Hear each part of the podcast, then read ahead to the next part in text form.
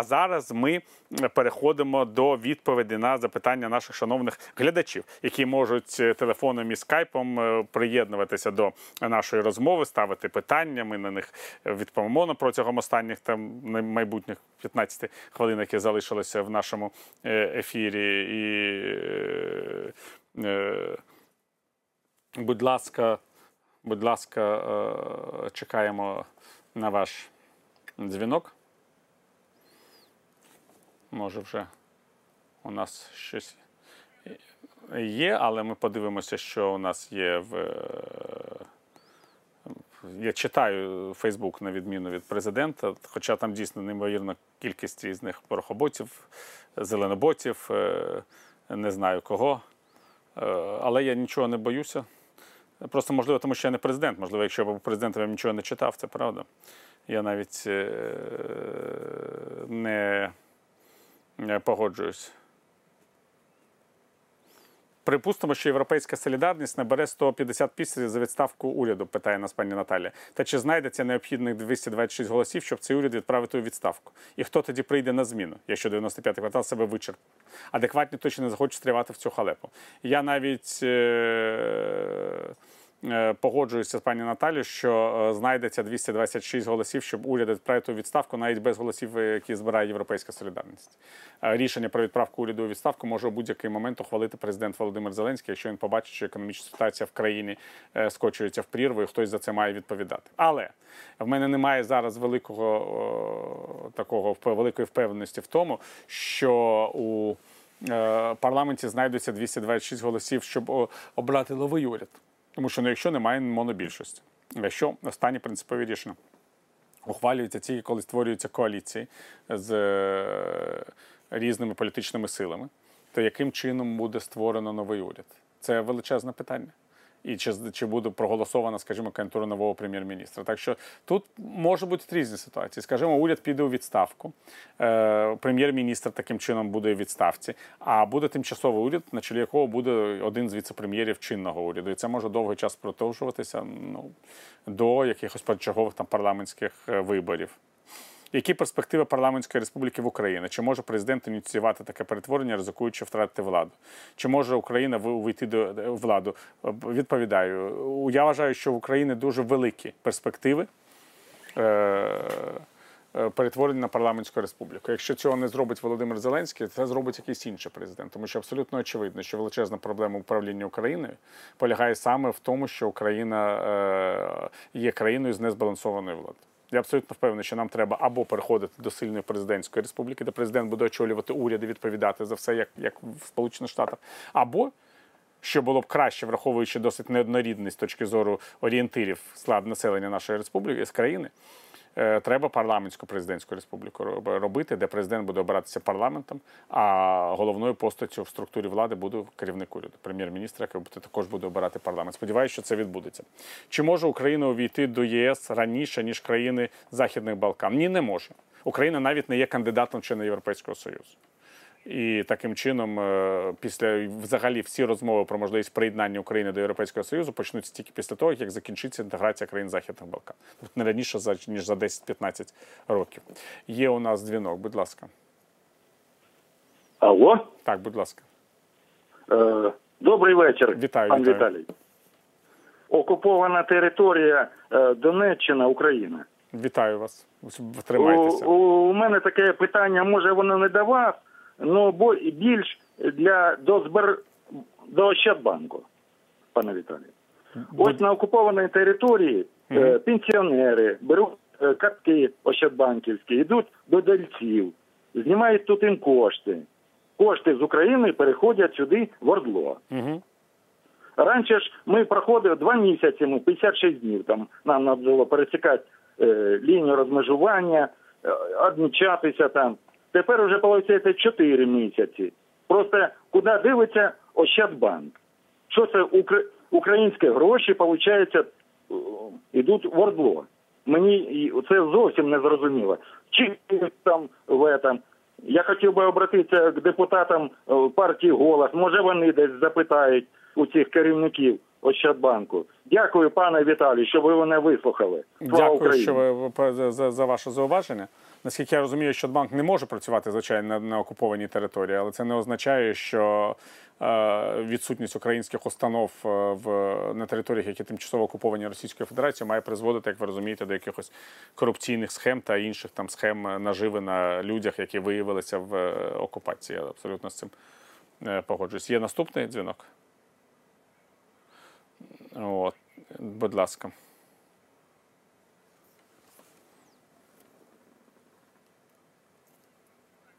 Будь ласка, кажіть. Ви в ефірі. Не чує мене слухач, глядач. От Алло. ви є, ви можете говорити. Це я в ефірі. Так, так, будь ласка. Виталий, вот Зеленский внес парламент как неотложный законопроект про референдум. И я вспоминаю про Брекзит в Англии. К какому политическому кризису привел Великобританию этот референдум? Что даже премьер Англии вынуждена была со слезами на глазах уйти в отставку из-за этого кризиса. Я помню, к какому кризису привел Испанию референдум в Каталонии. Идею референдума продвигал и Медведчук со своей оппозиционной платформой «За життя».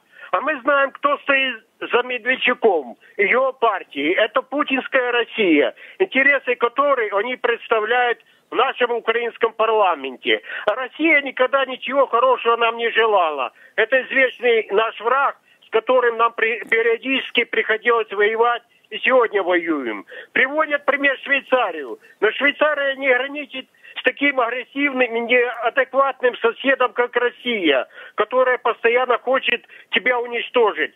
Поэтому там референдумы можно проводить хоть каждый день.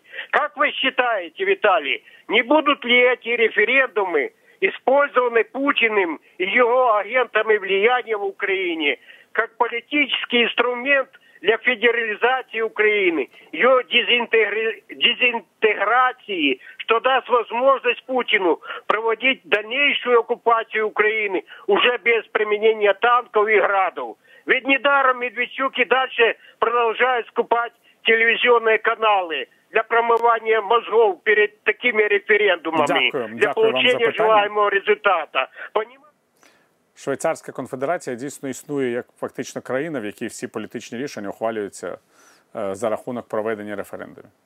Але в Швейцарській конфедерації навіть немає опозиції. Уряд Швейцарії формується представниками всіх політичних сил, які потрапляють до парламенту. І потім для того, щоб реалізувати те чи інше рішення, представникові тієї чи іншої політичної партії, який хоче, щоб уряд діяв так, як ця партія пропонує, потрібно звертатися до народу. Це така політична система. Без опозиції, єдина в Європі. Але для того, щоб е, ухвалити якесь принципове рішення, в Швейцарії, яка є конфедеративною державою, що складається з багатьох держав кантонів, потрібно не тільки домогтися більшості населення, населення, яке проголосує за те чи інше рішення, а ще й кантональної більшості.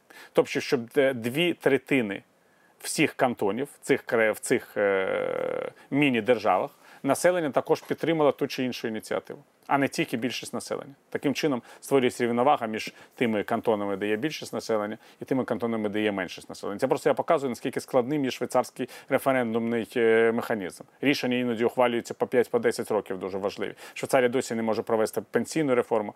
Е, Скажімо, вона там кілька разів подавалася на референдум. Можна багато про що розповідати. І абсолютно буду чесним. Якщо рішення е, про народовладдя, так зване, запропоноване Володимиром Зеленським про ці референдуми, буде ухвалено так, як воно виглядає сьогодні, через е, е, 5-6 років, може 10,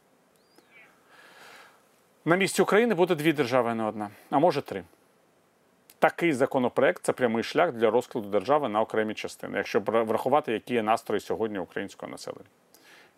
От це така печальна правда. Будь ласка, слухаємо ще наступний дзвінок.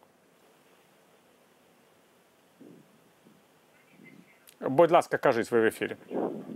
Так, це ви. Алло. Так, будь ласка, кажіть. Це ви? Так, я вас почув. Алло, кажіть. Я Не чую ні, ні, нічого. Ой, так, ви чуєте, будь ласка. Я не чую, якщо це мене під- під'єднали. Будь А. ласка, кажіть. Е, тоді так, е, в мене таке питання: чого всі так е, м, ополчились проти Вакарчука? Е, Коли він е, спрацював як спрацював як соціальний ліфт, він дійсно привів до е, Верховної Ради велику для молодих людей е, партію, яка може вже е, там працювати. І не хоче сидіти за нинішніх умов у Верховній Раді, коли право голосу взагалі можна отримати один раз, в крайньому случаї на день засідання, а може на, на кілька днів, коли це оце два з вас, два проти, і, і всі мають відсиджувати тільки на тому місці, ні на що не, не впливаючи, це просто сиду, стидоба дивитись на Чесно кажучи, на це така робота. Люди знали, на що вони Ради. йдуть. Він пішов і може він буде робити, е, працювати ще з молодими, новими, долучати їх до цієї партії. Дякую. Чи...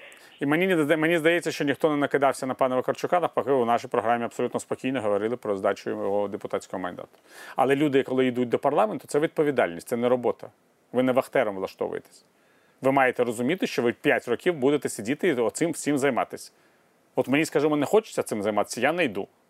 Не балотуюся до парламенту, щоб не сидіти там і не е, вислуховувати там е, дебати про законотворчість. Але якщо людина балотується до парламенту, за неї голосують люди, громадяни. Це довіра.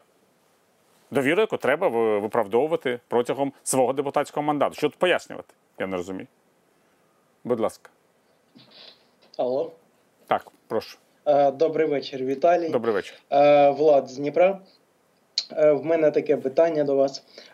Яке ваше ставлення до завтрашнього суду над Стерненком? Його будуть його звинувачують у вмисному вбивстві по сфабрикованій справі, і завтра буде над ним суд. Я Ваше вже неодноразово говорив про своє ставлення до переслідування Стерненка. Е, Я поза тим, як ставитися до самого Стерненка, хтось може вважати його там радикальним, хтось не, не може не вважати і підтримувати його стиль поведінки.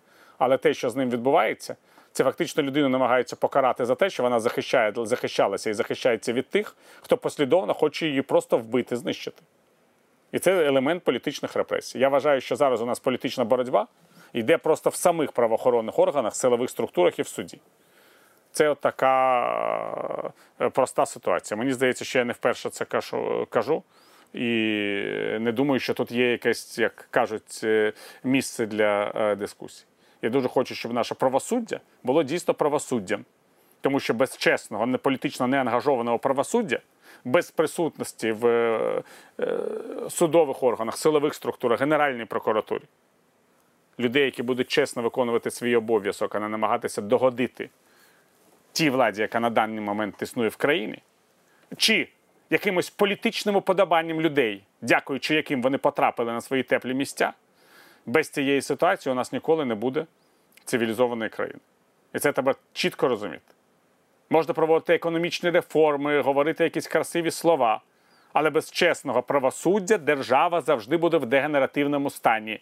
І ми могли багато разів в цьому переконатися, коли розповідали про величезну кількість там реформаторів від грузинських до українських.